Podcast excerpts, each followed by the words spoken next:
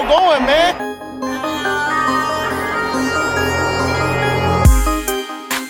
Enzo, what an interception! Steps into it, pass is caught!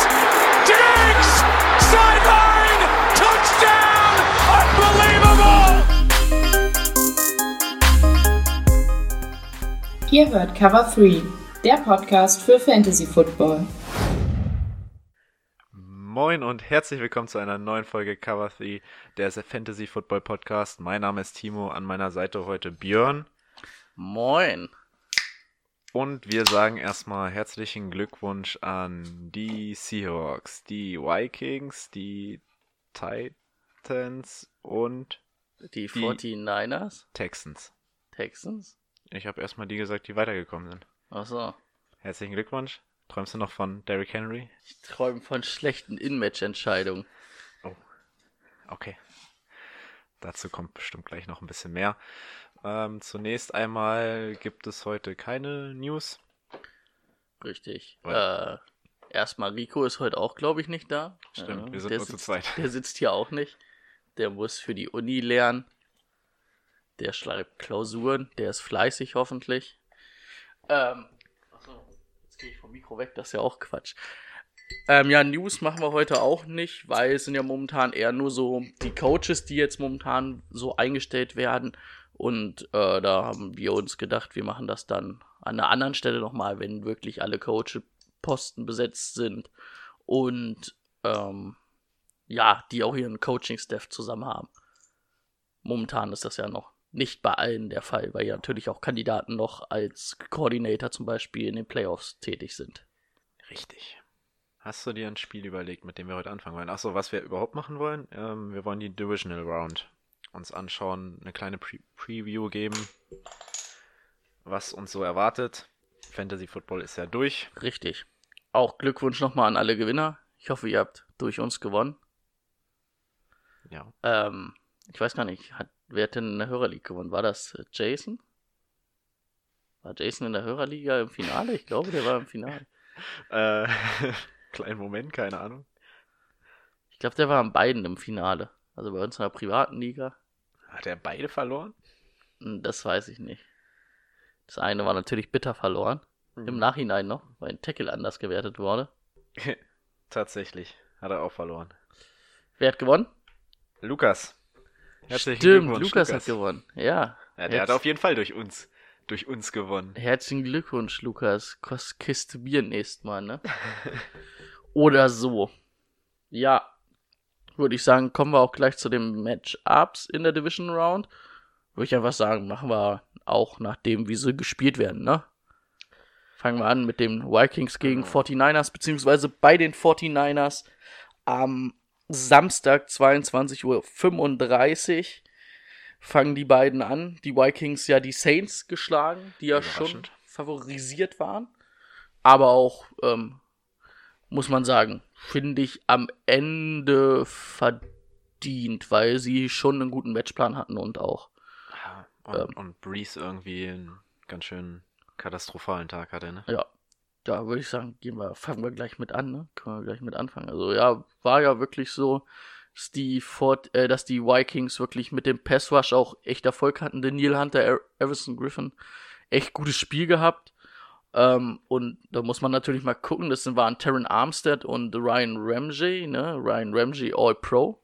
Ich bin ja nicht so der Fan von Pro Bowl, aber Mhm. ähm, der wurde ins All-Pro-Team, in das First All-Pro-Team als Right Tackle geliefert. Da sind ja wirklich die Besten der Besten. Das wird wirklich von Fachleuten dann gekürt. Und auch Terran äh, Armstead, einer der besten Left Tackle ähm, der Liga. Also Pro Football Focus hat den, den Grade 80 gegeben. Das ist so eine Bewertung, wie man so seine Saison bewertet.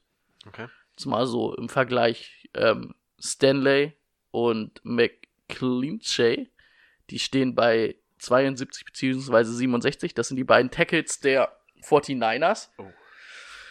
Deswegen glaube ich, das könnte auch für die 49ers ganz, ähm, oder für die 49ers nicht ganz ein angenehmes Matchup werden gegen den Pass Rush der, der Vikings. Mhm. Daniel Hunter sowieso eine überragende Mhm. Saison gespielt, finde ich. Ryan äh, Evanson Griffin als Nummer zwei auch sehr gut. Ähm, was natürlich bei den 49ers irgendwie ein bisschen besser ist, finde ich, die sind durch das Outside-Zone-Run-Game, finde ich, kommt da nicht so oft der Pressure an. Also die können das ganz gut umgehen. Ich glaube ich trotzdem, dass aber auch die, wie gesagt, dass, dass es trotzdem ähm, Faktor sein wird. Äh, was meinst du? Also, Cook war ja mal wieder der entscheidende Mann gegen die Saints. Glaubst du, dass er das gegen diese 49ers Defense auch so hinbekommt? Ja, wenn dann 49ers eher über die, wirklich über einen Run verwundbar als über einen Pass. Ne? Gegen Passen die ja die Nummer 1 wirklich in der Liga gewesen, also auch Aber so gegen nach den Yards. Run Nummer 2, ne? Gegen den Run? Also ich habe hier die Nummer 17 gegen den Run Ach so. defensiv. Achso, okay. Run offensiv Defense, sind die zwei. Defense insgesamt zwei. Genau. Ja, ja, stimmt. Ähm, also den Run, da hatten sie eher Probleme mit und das denke ich auch sollte der ähm, Punkt sein, dass man irgendwie probiert, dann auch über Cook das vielleicht zu machen, über das Playmaking, weil ähm, das ist halt auch irgendwie wichtig für die 49ers, da irgendwie in ihr Play-Action-Spiel zu kommen. Dadurch kommen die Deep, Deep Shots zu Dicks, zu Sealen, wie man ja, glaube ich, auch in der Verlängerung gesehen hat, war auch Play-Action-Pass auf Sealen. Hm. Und wenn da der Run nicht richtig läuft, ja, man kann Play-Action auch spielen, wenn der Run nicht richtig läuft, aber dann nimmt den halt auch nicht richtig jeder ernst, ne? Äh, Wäre schon wichtig. Und ich glaube, das sind auch eher das, wo die 49ers verwundbar sind. Was natürlich auch nochmal interessant wird, also wenn man dann nochmal bei dem Pass Rush guckt, dass man auf die andere Seite guckt, Nick Bowser und Konsorten Mhm. gegen die O-Line der Vikings, obwohl ich sagen muss, hat mich sogar echt überrascht, auch mit Cam Jordan, na gut, Marcus Davenport ist ausgefallen. Es war ja auch so ein bisschen so ein Pass-Rush-Duo der Saints, das eigentlich ein ganz gutes Jahr war. Dass sie da komischerweise relativ gut waren. Die 49ers auch ein bisschen abgebaut jetzt über die Saison. Also nicht abgebaut, aber am Anfang waren die natürlich echt überragend im Pass-Rush. Zum Saisonende hat sich das ein bisschen normalisiert, waren immer noch ein sehr guter, aber hatten nicht mehr diese wirklich kranken Zahlen, die sie am Anfang der Saison hatten. Also ich denke, da drüber müsst, muss man dann wirklich gucken, dass man irgendwie Kirk Cousins und das Run-Game über die, über die Line, also die Line dominiert auf der Seite des Balls. Auf der anderen Seite wird es halt auch schwer genug, die irgendwie zu dominieren, weil halt der Passwash der Vikings auch sehr gut ist. Ja, und dann muss ich sagen, für mich eigentlich das Schlüsselduell, weiß nicht, wie du das siehst, aber für mich wird es halt Rhodes, Xavier Rhodes gegen Sanders sein. Rhodes anfällig, Aber Rhodes ein gutes Spiel eigentlich Ja, gemacht gegen die komischerweise, gegen ne? die also das war das ist das Einzige, was mir so richtig aufgefallen ist, ähm, dass Rhodes auf einmal im Gegensatz zur Regular Season echt nicht so verkehrt gespielt hat. Ja. Gut gegen Sanders. Weil Sanders ist ja dann doch eher auch der über die Outside kommt, Mhm. sag ich mal. Und da war jedenfalls die Vikings über die Saison drüber anfällig, über Rhodes vor allen Dingen. Also allgemein. Aber an Xavier Rhodes hat man es halt ein bisschen festgemacht, weil Xavier Rhodes ja eigentlich immer ein sehr guter Verteidiger war oder ein sehr Mhm. guter ähm, Cornerback.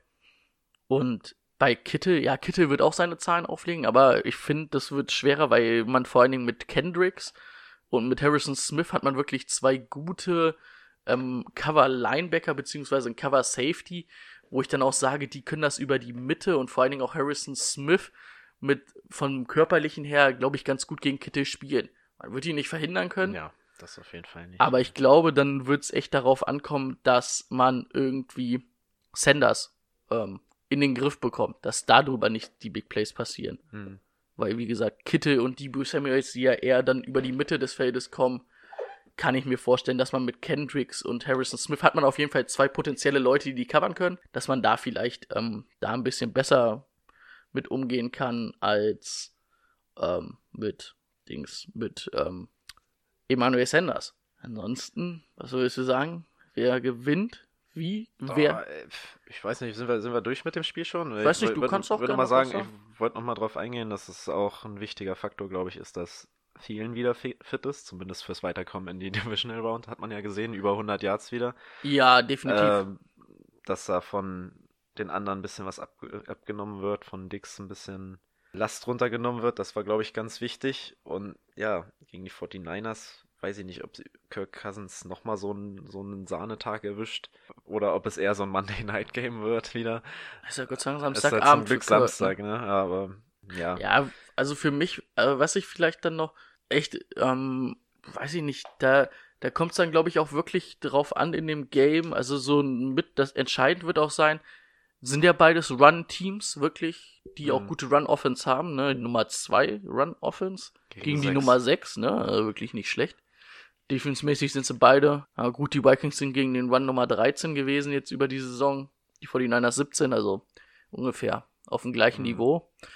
Aber wer da halt auch mehr Zeit von der Uhr nehmen kann, ne? Wer da, glaube ich, längere Drives zusammenzumachen kann, bei wem das Laufspiel besser funktioniert, denke ich, wird dann auch das Team sein, was es am Ende den Unterschied macht. Vikings jetzt zum zweiten Mal auswärts. Ich Ja. denke eigentlich Auswärtsspiel bei den 49ers. Also ich glaube, im, in, im Mercedes-Benz Dome war es, glaube ich, schlimmer auswärts zu spielen als jetzt bei den 49ers. Mhm. Also klar, ein Heimspiel ist immer besser als Ja, ein Auswärtsspiel, aber, Nee, die, aber- die Saints im Saints Dome ist ja wirklich laut und ähm, Briefs da wirklich echt sehr gut gewesen. Also ich glaube, es wird spannend. Ja, aber ich, ich, da, da gehe ich mit den 49ers. am Ich Ende. sag auch. 24-17 49ers würde ich sagen. Weil ich denke, dass die 49ers dann vielleicht im Laufspiel, also auch die Vikings haben ja nicht nur äh, Cook, sind ja auch über Madison immer wieder gut gewesen, aber ich finde, wenn es dann wirklich läuft über Mostard und Mhm. Brader und vielleicht so dann Coleman, hat man so ein Dreiergestirn. Es ist dann halt auch wie jetzt mit einer Woche Pause. Die waren ja, also Brader war ja zum Beispiel ein bisschen angeschlagen, Coleman auch. Mostert hatte sich ja dann am Ende der Saison eigentlich schon zum klaren Starter entwickelt, obwohl die ja wirklich die Snaps viel aufteilen. Und wenn du dann wirklich drei Leute hast, die richtig gut laufen können, dann kannst du immer mal wieder wen rausnehmen. Und dann sind sie zwar irgendwie ähnliche Typen, aber trotzdem dann nochmal unterschiedlich, ne? Es wird dann, glaube ich, echt Ich schwer sag, für- ich sag verteidigen. 23-13 für die 49ers. für die 49ers, ja. Das wäre dann schon deutlich. Obwohl bei mir ist natürlich auch ein Touchdown, ist ja auch schon ja. relativ deutlich. Ja, dann können wir erstmal einen Schluck Bier trinken. Das ist eine gute Idee. Das nächste Spiel wäre dann die Titans bei den Ravens, richtig? Richtig. Sonntag 2.15 Uhr, wieder eine sehr schöne Zeit. Naja, das Spiel, was schnell vorbeigeht, weil eigentlich nur ge gelaufen wird. Könnte möglich sein. Weiß gar das nicht, Ding ist in zwei Stunden gegessen. wie viele Yards Derrick Henry gegen die Patriots hatte. Ich glaube 200 1000. 203 oder so. Ja, aber also das war ein All-Scrimmage Yard. Ja, alle- ah, der hat ja auch schon im ersten, im ersten Lau im ersten Viertel, nee, im 100, ersten? Drive hat er schon 50 Yards gelaufen. Mhm. Da hat er vor der Halbzeit nochmal einen Drive gehabt, wo er alles gemacht hat. Aber dafür ging halt offensiv anders halt nix, aber Ja, Passing Game war nicht vorhanden von Tannehill, ne? nee.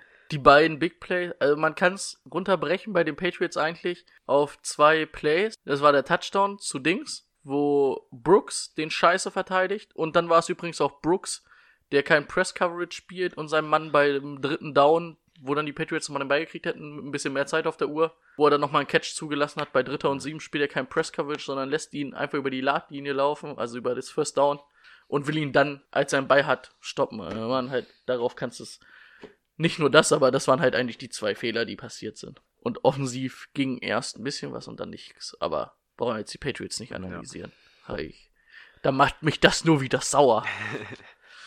Glaubst du, die Baltimore Ravens Defense bekommt es genauso hin, den Pass zu stoppen und das Run Game vielleicht noch ein bisschen besser zu stoppen? Oder willst du anders anfangen? Warte, ich muss. Ich habe mir einen anderen Punkt oben aufgeschrieben.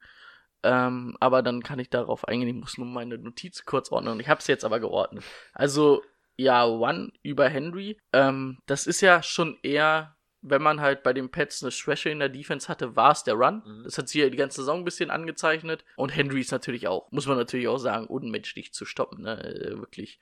Ja, Ist nicht umsonst Rushing Leader der Liga gewesen mit einem Spiel oder sogar zwei Spielen weniger als die Konkurrenz. Ähm, also das ist halt wirklich echt hart. Ähm, aber ich denke, die Ravens sind gegen den Lauf eigentlich schon ein bisschen besser, haben dann ein bisschen bessere die Front. Bei den Patriots ist es ja wirklich so, dass da mehr über die Secondary gekommen wird und dann mehr über Blitzing. Die Ravens spielen zwar auch ähm, exotische Blitze, sage ich mal, aber haben an sich, glaube ich, die bessere Front individuell gesehen. Vor allen Dingen auch gegen den Lauf. Aber wenn wir jetzt sagen, die sind besser gegen den Lauf, sage ich halt trotzdem irgendwie, Henry wird seine 80 bis 100 Yards machen. Und dann sagst du halt aber, ja, es ist halt schon gut gestoppt, ne? ja, stimmt. 34, 34, 34 Carries, 182 Yards waren es übrigens. 5,4 Yards im Schnitt. Auf der anderen Seite ist dann ein bisschen so die Frage, oder nicht auf der anderen Seite, aber so im Passing-Game, denke ich, muss man, wenn dann exklusiv über AJ Brown kommen, ähm, weil Corey Davis oder auch Marlon Humphrey sind jetzt für mich nicht die explosiven Spieler in dieser Offensive. Und dann aber Marcus Peters gegen, gegen AJ Brown, finde ich eigentlich nicht so ein schlechtes Matchup für AJ Brown. Ich kann mir ganz ehrlich vorstellen, das wird so ein Ding. Da wird vielleicht AJ Brown auch ein Big Play, vielleicht sogar zwei Big Plays haben, die wirklich lang und tief gehen für einen Touchdown. Er hat mir irgendwie so aufgeschrieben, 100 Yards und ein Touchdown. Würde ich ihm echt sogar zutrauen. Aber dann würde ich halt im andersrum auch sagen, es gibt wieder vielleicht einen Pick, einen Pick Six für Peters, weil er halt dieser risikobereite Spieler ist, ne? Mhm. Aber dadurch halt auch die Big Stimmt. Plays für, ähm, für Dings aufmacht, für AJ Brown. Corey Davids gegen Marlon Humphreys würde er ja wahrscheinlich spielen, das ja, sehe ich halt auch nix. Nee. Ich weiß nicht, von ich weiß nicht, ich glaube acht Pässe oder sowas hat, ich habe es mir jetzt nicht aufgeschrieben, Ryan Tannehill, glaube ich, angebracht. Das waren nicht viele. Acht oder so und davon waren auch noch welche auf, äh, auf Lewis oder einer zumindest auf Lewis. Also da Julius halt, Smith wurde auch angeworfen. Da, da war nicht viel, also denke mal, ja. ein bisschen mehr wird da geworfen auf jeden Fall, weil das Passing Game nicht so gut laufen wird. Ja, ja, die Frage ist halt einfach, wie wollen die Titans dieses Option Run Game ja. verteidigen? Also wie wollen sie Lamar Jackson verteidigen? Bisher noch keiner geschafft. Ähm, ich finde, die, Ray, äh, die, die, die Titans haben keinen wirklichen Pass Rush. Das haben wir jetzt auch gegen die Patriots gesehen. Es war manchmal Druck da, aber die Patriots Line ist auch einfach nicht so geil dieses Jahr. Mhm. Es war besser geworden, aber nicht mit der Line der, der Ravens zu vergleichen. Und dann hast du halt dieses Option Game wo halt irgendwie, also keine Ahnung, ich glaube, du musst halt irgendwie schon einen dominanten Edge Rusher haben, vielleicht sogar am besten zwei, wie es so die 49ers gezeigt haben, dass du irgendwie diesen Outside Contain halten kannst und dahinter bräuchtest du theoretisch noch einen athletischen Linebacker, der dann halt, wenn der Pass Rusher nach innen kommt und Lamar Jackson das sieht und dann den liest, der dann irgendwie auf den Lauf von Lamar Jackson noch reagieren kann, dass mhm. der nach außen trotzdem das hält. Weißt du, dass der Pass Rusher nach innen kommt damit Lamar Jackson eigentlich seine Option nimmt und sagt, ich laufe selber und nicht durch die Mitte über Mark Ingram. Mhm. Und dann aber einen athletischen Linebacker, der halt draußen theoretisch schon so halbwegs wartet, weißt du, den dann abfangen kann. Ich finde zwar Evans ja, und. Die, die Linebacker haben sie da. Evan, ja, ich finde Evans und äh, Brown nicht schlecht. Mhm. Brown war, nee, Evans? Bra äh. Brown, nee, Brown war der, der gegen die Patriots verletzt runter musste. Habe ich jetzt noch nichts zugelesen, wie der, wie der sein soll, aber mir fehlt dann irgendwie der Outside Contain, weil Casey ist, wird keinen der Guards, äh, keinen der Tackles Guards über ein Spiel hin dominieren können. Mhm. Vielleicht über einzelne Snaps. Und das wird dann halt echt brutal. Dann Mark Andrews, ja, wird dann halt, könnte man mit Brown und Evans schon irgendwie verteidigen, aber du musst halt auch Lamar Jackson irgendwie verteidigen. Das Einzige, was ich halt finde, was sie haben, ist ähm, wir haben es ja immer so ein bisschen, glaube ich, also in den Fantasy-Folgen gesagt, offensiv ist es immer mal wer anders und Andrews und Brown im Passing Game. Marquise Brown. Mhm. Und mit Adoree Jackson, finde ich, hast du auf jeden Fall einen richtig guten Cornerback, der auch diese Geschwindigkeit hat, um einem Marquise Brown zu folgen und ihn vielleicht auch auszuschalten. Aber dann wird es halt schwer, irgendwie Mark Andrews mhm. auszuschalten. Ne? Die zentrale Frage, das die sich. Ich auch, also die Pass-Defense war, äh, war ja echt nicht gut von den, von den Titans dieses Jahr und Mark Andrews äh, glaube ich nicht. Glaube ich nicht, dass sie halt, verteidigen können. Ist halt dann echt bitter für die Titans, ne? Äh, sagen wir mal, wenn wir da sprechen von Butler, Ryan und äh, Dory Jackson mhm. als Cornerback und dann auch mit äh, Vecano und Bird, Bright, Bright, der andere Safety. Ich weiß nicht, wie man ihn ausspricht. Bright. Kannst ja mal gucken. Mhm. Da wird auf jeden Fall B-Y-R-T geschrieben. Äh, R-D. Bright. Ähm, das finde ich eigentlich ist schon eine gute, also eine, auf dem Papier eine gute Verteidigung. Aber Malcolm Butler fehlt ja schon Ewigkeiten. Der Dory Jackson jetzt erst gegen die Patriots wieder zurückgekommen. Logan Ryan eher im, im Slot aktiv. Aber ich weiß halt auch nicht, Logan Ryan ist halt eher auch so ein kleiner Cornerback. Wen hat das gerade? Brock? Nee. Brook? Bird? Die 31 ist das. Kenny Carey. Kleinen Moment. Mach, mach weiter. Ähm, finde ich halt, hat nicht die Körpergröße, um Mark Andrews zu verteidigen. Ist ein guter Slot-Verteidiger, wirklich ein sehr guter Slot-Verteidiger. Aber äh, da gewinnt halt Andrews auch über seine Körpergröße einfach. Und er ist halt auch brutal nach dem Catch. Muss theoretisch nur das Titans Roaster suchen. Ja. 31. Sortier's nach, äh, nach, nach Nummern. Nummern. Ja. Kevin Biat. Biat. Biat. Biat? Biat. Irgendwie B-Y-R-D, ne? B-Y-A-R-D. Ah, okay. Biat. Biat. Ja, ist auf jeden Fall einer, ein guter Free Safety.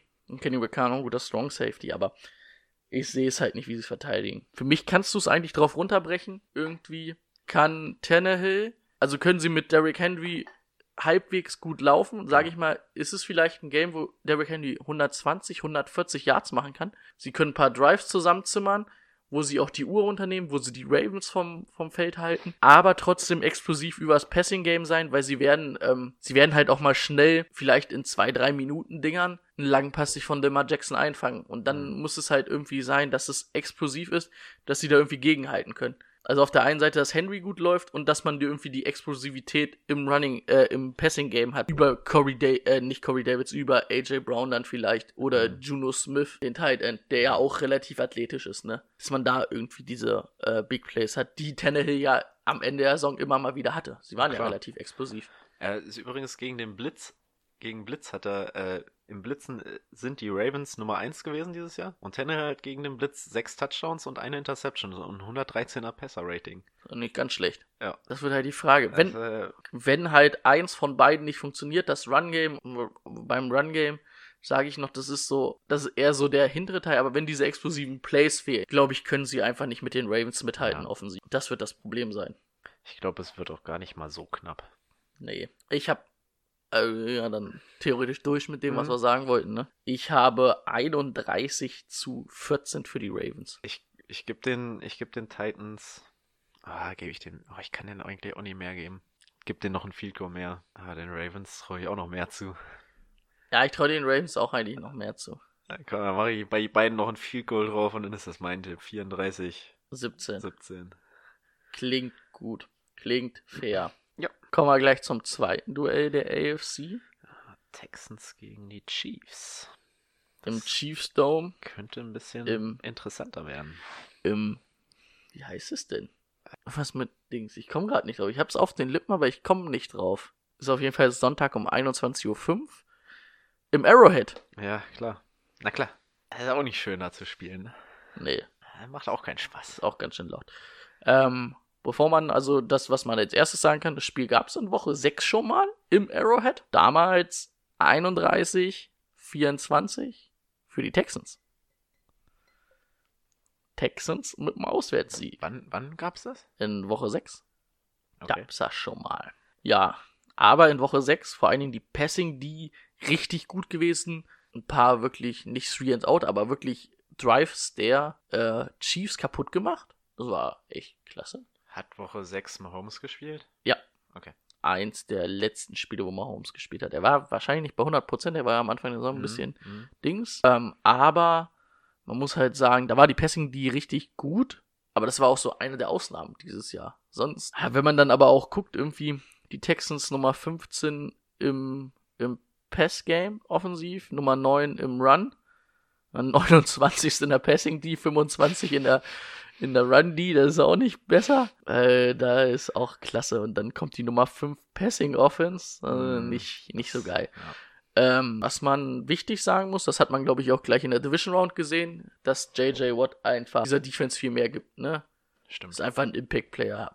Für eigentlich sein Sack, was dann nur zum Field Goal geführt Genau. hat, war so ein bisschen der Game Changer. Ist dann wirklich echt wichtig für diese Defense. Und die Offense der Chiefs sind so in den letzten Wochen ordentlich ins Rollen gekommen.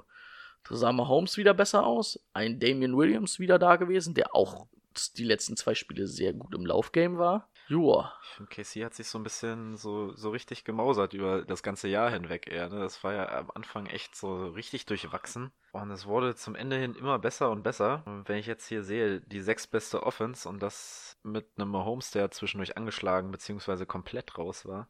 Es wird, werden auf, wird auf jeden Fall ein geiles Quarterback-Duell. Ja.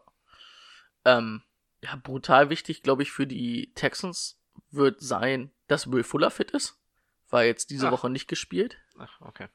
Muss, ist ja einfach so, dass mit Will Fuller diese Offense einfach besser Aha. ist. Und dann mit Will Fuller und DeAndre Hopkins, also auch wenn die Secondary, ist ja am Ende sogar Platz 8 gegen den Pass gewesen, die, die äh, Chiefs Mhm.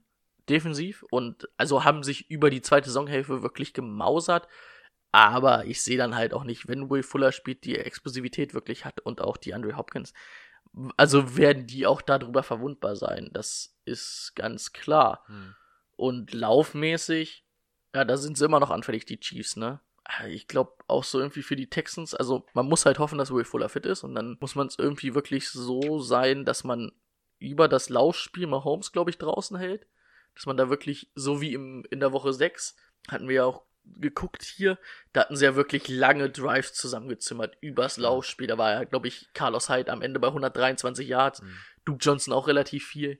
Dass die, dass die Texans Neunter im, im Run sind, das wundert mich so. Carlos Hyde eine 1000 Yard Saison gehabt. Der hat nix Fancyes gemacht, Nee, aber äh, die waren Mhm. nicht schlecht im Lauf. Okay. Also haben da irgendwie Dings, so ihre Identität ein bisschen gefunden. Mhm. Und dann, ja, wenn die so neun, acht, neun Minuten Drives da zusammenzimmern können, mal Holmes draußen lassen, könnte ich mir vorstellen, dass das schon echt was wird. Aber es wird halt auch ultra, also da wird viel Offense in dem Spiel sein. Ja. Ich weiß halt nicht, wie die eine Seite was verteidigen will. Ich weiß halt auch nicht, wie die andere Seite was verteidigen will. Es wird natürlich deutlich leichter für die Chiefs, wenn Will Fuller nicht spielt, weil dann kann man sich auf Hopkins konzentrieren. Und ja, gut, Stills ist für mich wirklich jetzt eine gute Nummer drei, aber halt keine Nummer nicht, zwei oder eins. das stimmt. Und dann wird's halt schwer, wenn wenn die sich, ähm, keine Ahnung, wenn sie sich dann vielleicht sogar mit äh, Trey Matthews und irgendwie ähm, Fuller als Doppelteam auf die Andre Hopkins einschießen können, wird Hopkins zwar auch seine Szenen haben, aber deutlich limitierter sein als sonst. Und dann, wenn man halt auf Will Fuller noch achten muss, sollte das dann mehr werden. Und ja, das ist so das Ding, was ich dann, was wichtig wäre für die Texans. Ja. Ich schau grad nochmal, ob noch irgendwas auffällt. Über das Run-Game der Chiefs müssen wir eigentlich nicht reden, ne? Obwohl es halt, wie gesagt, die letzten Wochen über Damian Williams echt besser war, ne? Ja. Aber man kann natürlich auch, man muss natürlich dann auch sagen, dass mit JJ Watt natürlich ein ganz wichtiger Spieler gefehlt hat, auch gegen den Lauf. Genau. Dass die, diese, dass die Verteidigung mit JJ Watt gegen den Lauf natürlich was anderes ist, als, ich glaube, acht Wochen hat er jetzt gefehlt. Die letzten acht Wochen haben die natürlich dann auch ohne JJ Watt natürlich deutlich mehr Yards kassiert. Meinst du, das wird so die Überraschung in der Divisional Round? Oder. Also glaubst du, dass die Texans das machen? Also ich glaube, dass die Texans auf jeden Fall eine berechtigte Chance haben. Mhm. Ich glaube, ich müsste mich jetzt nochmal innerlich kurz auf Packers gegen Seahawks ähm, gucken. Aber ich glaube, das ist für mich das Team oder das Duell, was am engsten beieinander ist. Okay. Fast. Ich finde Packers Seahawks auch sehr eng. Mhm. Denke ich nämlich auch. Aber ich habe mir jetzt zwar hier zum Beispiel als Tipp aufgeschrieben, 34, 31 Chiefs. Aber ich habe auch gerade, wo ich so über die Texans erzählt habe, habe ich auch gerade überlegt, es könnte halt auch einfach 34, 31 für die Texans ausgehen. Es kommt halt drauf an, wie, wie ist jetzt äh, natürlich nochmal geil, dass man eine Bye-Week hatte und Andy Reid ist halt auch schwer, oder hat, glaube ich, auch fast jedes Spiel gewonnen, wenn er eine Bye-Week hatte. Äh, Auch so eine crazy Statistik.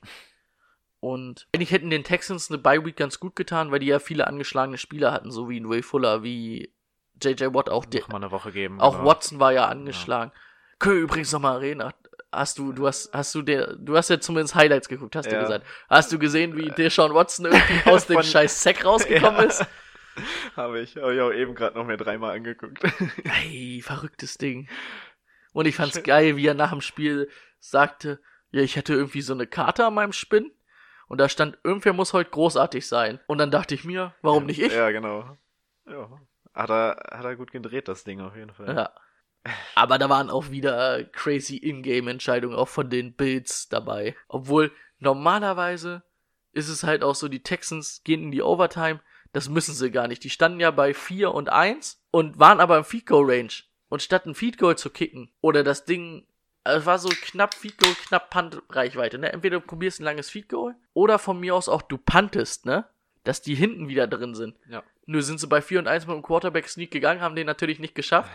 Und dann waren die Bills ja schon an der Mittellinie und haben ja dann Mhm. noch das, das, den Ausgleich geschafft zur Overtime. Also entweder du machst nochmal drei Punkte drauf und Ja, die klar. Bills müssen über das ganze Feld und haben vor allen Dingen weniger Zeit. Oder du puntest das Ding und die müssen zumindest eine, eine größere ähm, Reichweite wieder überbrücken. Und es wäre ja auch noch mit Zeit runtergegangen. Und ich sag mal ganz ehrlich, das, ob, ob du dann dafür gehst oder das Feed Goal machst, Ja. und äh, Karimi Fairbrain, Fairbrain Mhm. ist ja auch nicht der schlechteste Kicker. Das stimmt. Ja, dieses Jahr, naja, nicht ganz so. Letzter war ganz gut. Letztes Jahr war aber gut. Er ist nicht der schlechteste auf Ja. jeden Fall. Ja, Gut, ich sag auch, äh, wird eine knappe Kiste, aber ich glaube, die Chiefs gewinnen mit 27 zu 24. Wie gesagt, ich könnte mir auch Nicht vorstellen, so dass die. Texans gewinnen. Aber ich sehe nicht, wie die Texans die Ravens schlagen wollen. Aber ich kann mir vorstellen, dass die, also ich glaube, die Chiefs sind der, der, der bessere Gegner für die Ravens gegen die Ravens, wo die Ravens halt auch verlieren können. Hm. Bei den Texans sehe ich halt irgendwie nicht, dass sie die Ravens schlagen. Bei den Chiefs mit Offense Power sehe ich das halt schon. Ich glaube, die kannst du auch nur, mit einer- nur mit einem High-Scoring-Game schlagen. Und haben Die halt, immer- also die, die, die, die, du- Ravens werden. Die, die Chiefs haben ja die Ravens dies Jahr auch schon mal geschlagen in Woche genau. 3. Eine der zwei Niederlagen, die sie hatten. Die andere war gegen die Browns. Browns. Warum auch immer. Ähm, ja, also wie gesagt, ich sag 34, 31 für die Kansas City Chiefs. Okay. Last but not least. Die Seahawks sind zu Gast in Green Bay. Montag, Sonntag, Montag Montag früh. auf, von Sonntag auf Montag, sagen wir Montag es auf mal Montag. Es so. wird ein 0 schöner Uhr Arbeit- 40. Wird ein schöner Arbeitstag. Geil. Hat's, ich hab's nicht mehr gefunden, aber ich hatte es ja, glaube ich, dir und Rico schon mal gesagt, dass ich irgendwo gelesen habe, dass die Packers irgendwie acht der letzten, nee, sieben der letzten zehn Playoffs Heimspiele verloren haben. Auf jeden Fall haben sie, glaube ich, gegen die Seahawks die letzten sechs Heimspiele in den Playoffs gewonnen. Oder allgemein die letzten Heimspiele gegen die Seahawks gewonnen. Also es war irgendwie so, dass, ähm, oder also ging es um den Nummer 1 Seed der NFC und dann halt so, wie es sich so trägt und dann, dass die 49ers halt zu Hause und die Saints halt zu Hause sehr stark sind und die Seahawks ja vor allen Dingen auch. Und dass man dann halt gesagt hat, so, yo, äh, die Packers sind halt zu Hause irgendwie das Team, was am meisten zu Hause verloren hat. Aber ist ja jetzt auch eher zweitrangig. Ja, ich versuch's mal nebenbei rauszufinden. Ja. Soll ich mal ein bisschen erzählen, was ich hier fang, so fang du denke? einfach mal an. Ja, an sich laufen machen die Seattle Seahawks eigentlich ganz gern unter Brian Schottenheimer. Funktioniert nicht mehr so ganz gut, nachdem alle Running Backs nicht mehr da sind und man Marshall Lynch zurückholen musste. Gegen die Eagles, die Eagles natürlich auch eine starke Front und eine gute Laufverteidigung. Da sind die Packers nur die Nummer 23 dagegen. Ne? Eigentlich haben die eine gute Front, die Packers, und auch einen guten Linebacker-Core, aber kriegen den Lauf nicht verteidigt. Das finde ich ein bisschen crazy. Allerdings sage ich halt auch, die sind da anfällig, aber ich sehe halt auch irgendwie nicht, wie man mit Lynch und ähm, Homer, auch geiler Name, Homer, ähm, da irgendwie brutale Zahlen auflegen soll. Also so, so hätten sie jetzt wirklich noch Chris Carson, würde ich sagen, boah, eklig für die Packers. Äh? Wird viel Zeit von der Uhr genommen, der, der wird halt auch viel laufen. So wird's halt echt schwer. Was noch aufgefallen ist, 7-6 hatten die Seahawks. Und ich fand den Pass Rush der Seahawks eigentlich die ganze Saison jetzt nicht richtig überragend. Aber Du meinst jetzt 7-6 gegen die Eagles. Eagles. Mm, Ja, und die Eagles eigentlich eine sehr gute Line haben. Also eine sehr gute Offense-Line, ne? Auch Kelsey als Ah, ich, All aber ich- Pro. Wenn, ich mir jetzt so die Highlights überlege, da hat McCown, McCown sich auch schon ein paar Mal sacken lassen. Also es waren ein paar Cover Coverage-Sacks dabei. Ja, waren äh, manche dumme Sex. Ja. Ähm, ja. Ah, die Packers Line ist eigentlich auch nicht ganz verkehrt. Äh, am Anfang der Saison, also war habe ich schon gedacht, ey, wie, wie kann das denn sein? Also, Die sind da immer durchgerannt, aber wurde, das wurde auch gegen Ende der Saison irgendwie besser. Ich hab mich hat und mich hat's auch echt gewundert, Becar Becardi, Ja, äh, wir hatten irgendwann äh, wann ge wir ja gegen, gegen Woche 6 oder so haben wir, glaube ich, drüber gesprochen, dass das irgendwie, dass er auch nicht das zeigt, was er letztes Jahr Ja, gezeigt und dann hat. ist der, der ist ja trotzdem ins Second All-Pro-Team gewählt worden. Ja, können wir darüber reden, dass Aaron Jones überhaupt nicht in einem All-Pro-Team auftaucht? Der Mann mit den meisten Touchdowns. Aber machen wir uns mal nichts vor. Also im First All-Pro-Team ist es halt McCaffrey, im Second All-Pro-Team äh, Derrick Henry. Ah, nicht mal auf einer Flex irgendwie oder so? Ja, ich habe äh, die Wahl habe ich nicht, also die, ich habe mir die Wahldinger angeguckt. Ich habe nicht verstanden, warum man, ähm, also gefühlt konnte man da ja auch die Stimmen für McCaffrey dann nochmal abgeben für die Flex. Also es sind ja auf Ja, beiden genau, sind ja ist auf dem Flex. McCaffrey. nee, Ja, McCaffrey ist im First Pro Team Running Back und Flex Mhm. und dann ähm, Henry Running Back und Flex im Second All Pro Team. Ähm, wo ich gedacht hätte, ja, da kannst du dann doch auch einfach wen anders nehmen. Also da könnte man doch sagen, okay, die Stimmen zählen dann nicht für die, die da abgegeben wurden, wenn die Erster sind, Ja, dass man dann den zweiten reinnimmt. Naja. Aber an sich kann man es vertreten, dass man McCaffrey und äh, Derrick Henry da vor Aaron Ja, Jones stehen. ja, das auf jeden Fall. Ja. Ähm, ja, und Bacardi hat sich dann in der zweiten Saisonhälfte auch wirklich gemacht. Ich habe erst nochmal so ein paar Ausschnitte angeguckt, sah dann doch besser aus. Ähm, was natürlich echt, wo du es gerade mit Aaron Jones angesprochen hast, auch mit Williams, wie heißt er? Jamal Williams? Jamal. Genau. Seattle 94 Rushing Yard zugelassen bei ähm, 20 Attempts, jetzt nur von den Running Backs. Und da waren schon ein paar explosive Läufe bei von Boston Scott und Miles Sanders. Mhm, mhm. Und ich glaube, das könnte auch echt ein Problem werden, dann Aaron Jones, der auch vor allen Dingen auch im Passspiel nicht ganz schlecht ist, Ja. dass sie sich da drüber vielleicht irgendwie. Sie sind ja anfällig über die Mitte des Feldes, obwohl man eigentlich mit Bobby Wagner zumindest einen guten auch Cover-Linebacker hat. Ja, aber da waren sie ja in der ganzen Saison ein bisschen drüber anfällig, ne? Und ich glaube, das wird auch ein bisschen das Problem sein. Das ist so. Wie sieht das auf Cornerback bei den Seahawks aus? Ist das, ist das nicht auch irgendwie alles irgendwie angeschlagen? Ob es angeschlagen ist, also haben wir alle gespielt auf jeden Fall. Okay. Ja, wusste ich jetzt nicht. Ähm, ich weiß aber auch nicht, wie sie Devontae Adams so richtig in den Griff kriegen wollen. Aber eigentlich ist es auch nur Devontae Adams, Receiver-mäßig, den man in den Griff kriegen muss. Ähm, ich hätte halt wirklich gesagt, also was sie halt echt Probleme hatten, waren ja dann immer mal wieder wirklich die Slot-Receiver. Leute, die über den Slot kommen. Äh, ich glaube, zumindest in beiden Spielen gegen die 49er war Debut Samuels da beides mal weit über 100 Mhm. Yards. Aber Devontae Adams, Slot, nicht so seins, ne? 18% seiner Snaps im Slot gestartet. Der wird eher outside eingesetzt. Also da bin ich mal gespannt, ob Matt LaFleur das vielleicht aussagt und dann sagt, wir setzen ihn eher im Slot ein. Weil er hat ja zumindest auch die Zeit, wo Jordy Nelson noch da war, Ja, hat er ja mehr aus dem Slot gespielt. Er war ja eigentlich immer so ein bisschen slotmäßig und hat Ja, dann gut, naja, outside naja. gegangen, ne? naja, meistens hat es Randall Cobb schon gemacht in der Zeit.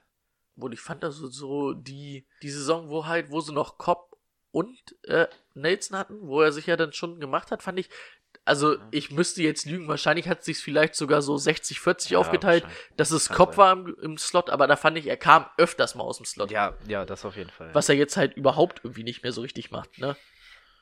Ja, es wird dann Aber wahrscheinlich. da weiß ich halt auch nicht, eher- wer ihn so richtig decken soll. Ja. Andererseits, äh, auf der anderen Seite des Balls weiß ich halt auch nicht, die Packers immer mal wieder Probleme gehabt gegen gute Ah, Wide ey, Receiver. gegen, ja, Big Plays ohne Ende halt, ne? Ich sag mal, Jay Alexander gegen Tyler Lockett sehe ich noch als ein gutes Matchup. Aber ich weiß halt auch wirklich nicht, gegen die Eagles war es DT Metcalf mit 160 Yards zum Touchdown. Das kann Kevin King nicht. Ich weiß halt nicht, ich, ich sehe auch nicht Jay Alexander, der ihn verteidigen nee, kann. Nee, die sind auch beide nicht groß genug, glaube ich. Nee, dafür. das ist halt echt, er kann halt geradeaus und schnell laufen, aber das kann er halt auch relativ Mhm. gut. Und wenn du das einsetzt, Mhm. ähm, wird's schwer. Ich glaube, der Schlüssel für die Packers muss irgendwie sein, äh, Druck auf Russell Wilson auszuüben. Man hat mit Kenny Clark einen guten Defense-Tackle, der ja auch äh, Pressures erzeugen kann. Aber muss dann wirklich über auch über die Smith Brothers, die keine Brothers sind, äh, dann irgendwie probieren, ihn, also dieses Outside Contain zu halten, damit er halt nicht aus der Pocket rauskommt, weil gegen die Eagles fand ich, war zwar Druck da, auch oft über Fletcher Cox in der, äh, Mhm. Cox in der Mitte, aber er konnte sich dann halt auch oft genug, also ein Sack, Raus- glaubst du ja. nur, dass er halt in die Pocket oder dass er sich rauslaufen konnte und im, also im Laufen passen von Russell Wilson ja sowieso richtig gut, aber auch außerhalb der Pocket, also wenn er rausrollt, ist er einfach brutal gefährlich. Also du musst halt irgendwie von innen Druck erzeugen oder am besten vielleicht sogar, also von innen das irgendwie so halbwegs halten können, was vielleicht mit Kenny Clark geht, und dann über die Außen Druck machen, dass du ihn halt aber in der Pocket hältst. Ja. Ich wollte gerade einfach mal schauen, weil ich es überhaupt nicht im Kopf hatte, ob die Packers mal gegen so einen so einen Quarterback wie Russell Wilson gespielt haben dieses Jahr. Ja gut, die haben gegen die Chiefs gewonnen, aber das war in Woche 8, da war Mahomes, glaube ich, nicht da. Ja. Und ansonsten, ja, Dak Prescott, Ja, Dak Prescott ist aber, finde ich, nicht so dieser nee. Russell Wilson. Deswegen, weil ich, ich habe irgendwie nicht im Kopf, dass die Packers mal so ein Matchup irgendwie hatten. Auch nicht gegen die Panthers. Also, ich bin gespannt drauf, wie die mit so einem Quarterback umgehen. Wird halt auch die Frage sein, wie man dann vielleicht auch ähm, einen Tyler Lockett halt über den Slot einsetzen kann. Weil so covermäßig finde ich natürlich, Blake Martinez ist jetzt nicht schlecht, aber ist halt der einzige, weil die beiden Smiths kannst du eigentlich covermäßig vergessen, das sind halt ein Pass-Rusher. ja, ja, ja. Das wird dann halt schon das Problem sein. Also. Ich bin mal gespannt, wie sehr da Schottenheimer und ähm, Pete Carroll da auch ihren Gameplan anpassen können, wollen, mögen. Weil man muss natürlich auch sagen, das, was sie eigentlich machen wollen mit Laufen, wird halt aufgrund der Personallage nicht so optimal funktionieren. Und ich weiß nicht, also ich sehe jetzt Marshall Lynch da nicht 20 Mal laufen. Dafür war der halt einfach auch mal jetzt ein Jahr, zwei Jahre im Ruhestand. Wie viel ist er denn gelaufen überhaupt? Ich glaube sieben oder so. Sieben, acht. Viel war es nicht. Aber ein Touchdown. Ja gut, der war auch, das war auch wieder. Da wurde auch ein bisschen von DJ Flucker aber auch noch in die Endzone geschmissen. ähm, ja. Oh, ja, wie gesagt, das ist halt aber auch wieder auch echt extrem eng. Weil ich mir auch vorstellen kann, dass sie halt über DK Metcalf viel zulassen werden. Und wenn sie halt vielleicht Tyler äh, Lockett ins Slot stellen, dass da die Packers auch ihre Probleme mit haben. Ja gut, äh, Marshawn Lynch, sechs Attempts für sieben Yards, ne? Okay. Travis Homer, elf Attempts für zwölf Yards. Das war nicht viel. Russell Wilson hat fünf Yards im Schnitt gelaufen bei neun Versuchen. Aber Ah, da war natürlich auch ein bisschen Gescramble dabei. Ja, das wird, das wird halt so die Sache für, für Seattle, ne? Dass, dass sie irgendwie das Laufspiel gegen Ja. die Packers durchdrücken. Aber ich finde halt nicht, du kannst halt irgendwie nicht so es irgendwie auf ein Duell runterbrechen. Ja. Aber DK Metcalf, das wird natürlich echt. Ich sehe da keinen. Ich sehe da keinen bei den Packers. Ja gut, du hast dann immer noch Safety vielleicht von ähm, Ja. Ja. Amos. Amos. Ja. Der im Coverage nicht schlecht ist, aber Amos ist halt auch nicht der allergrößte. Also, äh, ist ein guter Safety, aber ich finde, dem fehlen dann trotzdem immer noch ein bisschen die Körpergröße. Ich meine, ich finde zum Beispiel Darren McCourty bei den Patriots auch ein richtig guter Safety, ein guter Cover-Safety, aber der kann halt auch keine Tight Ends decken, weil er halt auch nur 5'1 groß ist. Und ich weiß jetzt nicht, wie Amos groß ist, aber äh, ich glaube nicht, dass der über 6'1 groß ist. Und was ist ein Metcalf? 6'5, 6'4? 6'5 wahrscheinlich, würde ich behaupten, ne? Der ist ja an die 2 Meter. Ne, der ist über 2 Meter groß. Also, Adrian Amos ist 1,83. Ja, dann ist er ja auch nur 5, 11, 5, 12. 6, 0. Die sind 1,80, 6,0? 83. Ja. Okay. Und warte, DK Metcalf. 1,93, also 10 Zentimeter mehr. Halt brutal. Brutaler Körper. Ja. Ja. Also, da sehe ich halt auch, also selbst mit Safety-Hilfe wird es halt schwer. Fuß 4. Weil selbst in der Double Coverage, wenn du den halt oben anwirfst, oder er läuft den halt einfach weg. Das ist ja auch brutal. Vielleicht kann man es irgendwie so darauf runterbrechen, nicht brechen, aber sozusagen so, welcher Head Coach ist bereit, eher Anpassungen für den Sieg Mhm. vorzunehmen. Wie jetzt zum Beispiel einen Adams auch mal öfters ins Slot kommen zu lassen. Wie, ähm, ja, Lockett vielleicht über den Slot kommen lassen. Big Plays, na gut, Big Plays über Metcalf sind halt schon ihre Identität, aber irgendwie so Tyler Lockett halt über den Slot vielleicht. Äh, nen Cent nee, heißt das Santiago Homer? Nee, irgendwas mit S heißt da. Vorne. Ich hab's gerade vergessen. Äh, Aber dem Running Back Ja. Homer zum Beispiel vielleicht auch ein bisschen dann übers Passing Game zu füttern, ne? Oder auch Lynch, der kann das ja auch. Also ja, ich bin zwar nicht der Meinung, dass der 20 Attempts oder 20, sagen wir mal, 20 Ballberührungen hat, wenn es 15 Laufen sind, 5 Fang. Aber trotzdem kannst du ihn ja auch ein bisschen übers Passing Game einsetzen. Und wie bereitwillig man dann halt ist bei den Seahawks zu sagen, ich muss es nicht übers Lauf machen. Ey, yep. Natürlich hatten sie halt irgendwie auch, ja, nicht das Glück, ich hätte auch, ich glaube auch, sie hätten das auch gegen, ähm, gegen, na, wie heißt denn der Quarterback der Eagles? Gegen, Carson Wentz. gegen Carson Wentz hätten sie es auch gewonnen, aber es wäre natürlich schon deutlich schwerer geworden. Ne? Man war natürlich mit McCown, musste man natürlich nicht so viel machen wie mit einem Carson Wentz. Wo es dann vielleicht auch nicht so ganz ins Gewicht gefallen ist, dass das Laufgame zum Beispiel nicht hundertprozentig über Das stimmt. gedings hat. Aber wenn man am Ende guckt, was war es denn? 17 zu 9? Das ist ja jetzt auch nicht überragend. Auch wenn man natürlich sagen muss, man hatte jetzt irgendwie nicht das Gefühl, Das dass, dass, dass es gefährdet war. Obwohl man natürlich auch sagen muss, irgendwie war es zweimal ein Fourth Down. Einmal wurde, einmal hat, glaube ich, Sanders den Ball fallen lassen und einmal war es ja dann Sack. Aber auch einfach, weil Josh McCown einfach in den Sack genau, reinläuft. der ist ja so rechts da reinge. Ja. Das, was ein Carsten Wentz dann wahrscheinlich wär nicht gemacht hätte. ja. Dann wäre es halt nochmal spannend geworden. Ja. Aber was sagen wir da? Es kommt halt wirklich darauf an, wird's richtig kalt? Aber ich glaube, so, du hast halt auch das Problem, hättest du jetzt irgendwie die Chiefs oder, äh, nicht die Chiefs, hättest du die Saints, die kommen, ne, nach, nach Green Bay. Mhm. Und es wird kalt, kannst du halt sagen, ja, die sind das halt auch einfach nicht gewohnt, das ist nochmal ein Vorteil. Aber in Seattle ist jetzt auch nicht immer bestes Wetter, auch ein offenes Stadion. Ich glaube, so kalt ist es auch nicht. Ich habe bisher noch nichts gehört.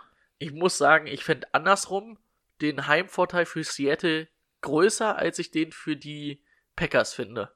Also, dass es mehr Ausschlag Hm. geben würde. Achso, ich hatte vorhin übrigens nochmal geguckt und bis 2011 zurückgeguckt. Da hatten wir nur drei oder vier, vier, vier Spiele, glaube ich, zu Hause in den Playoffs und drei gewonnen, eins verloren. Ich weiß es nicht, in welcher Stadt ich das gewesen Und, und ich weiß nicht, weiter zurückgucken wollte ich jetzt nicht als 2011. weil- Nee, ich weiß auch nicht, aber irgendwo habe ich das immer im Kopf gehabt, weil das irgendwie in irgendeiner CBS bei Instagram oder so gepostet.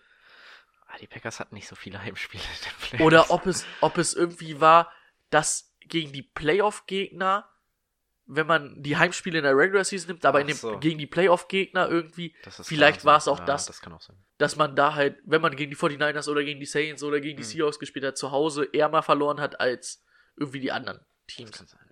Ähm, Was Ja. tippen wir? boah, ich weiß es nicht. Finde ich auch schon wieder schwer. Ich glaube auch, es wird innerhalb von drei Punkten entschieden. Dann sage ich 17, 13. Das sind vier. R4. Ich sag 24, 21 für. So viele Punkte werden da nicht fallen. Dafür finde ich beide Defense doch zu anfällig, dass das ein Low-Scoring-Game wird. Dafür sind offensiv zu viele Playmaker mit auf dem Feld. Oh, hast du hast du die äh, letzten drei Spiele der Packers mal angeschaut? Da war nicht viel gegen, was was da gegen die ging. Erzähl mal, ich muss mal kurz mit Nasenspray in die Nase.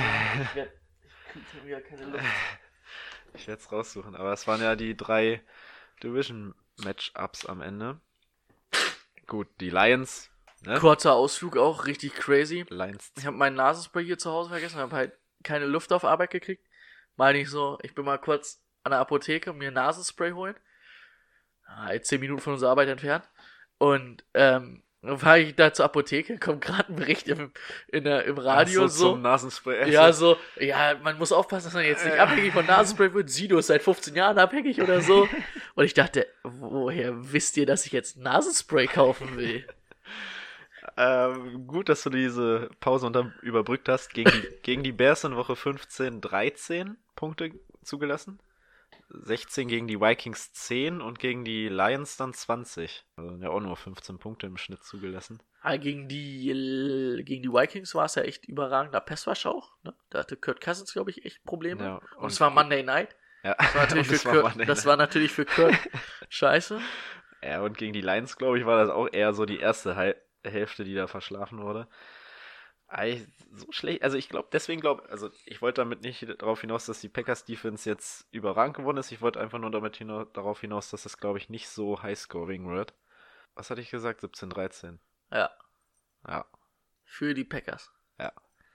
Ich muss sagen, ich habe eigentlich auch für die Packers aufgeschrieben, weil ich sehe es halt echt eng und ich sag jetzt 21, 17, nee, 21, nee, 24, 21 für Seattle, weil irgendein Auswärtsteam muss ja auch weiterkommen. Stimmt.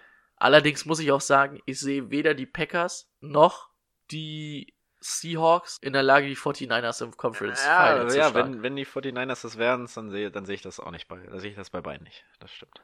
Da sind die Vikings fast noch über Lauf und die beiden Receiver Mhm. echt vielleicht sogar noch das gefährlichste Team für die 49ers. Glaube ich auch. Also so ein Saints gegen Dings, gegen 49ers Conference Final hätte ich echt, hätte ich mich jetzt so pauschal nicht entscheiden können.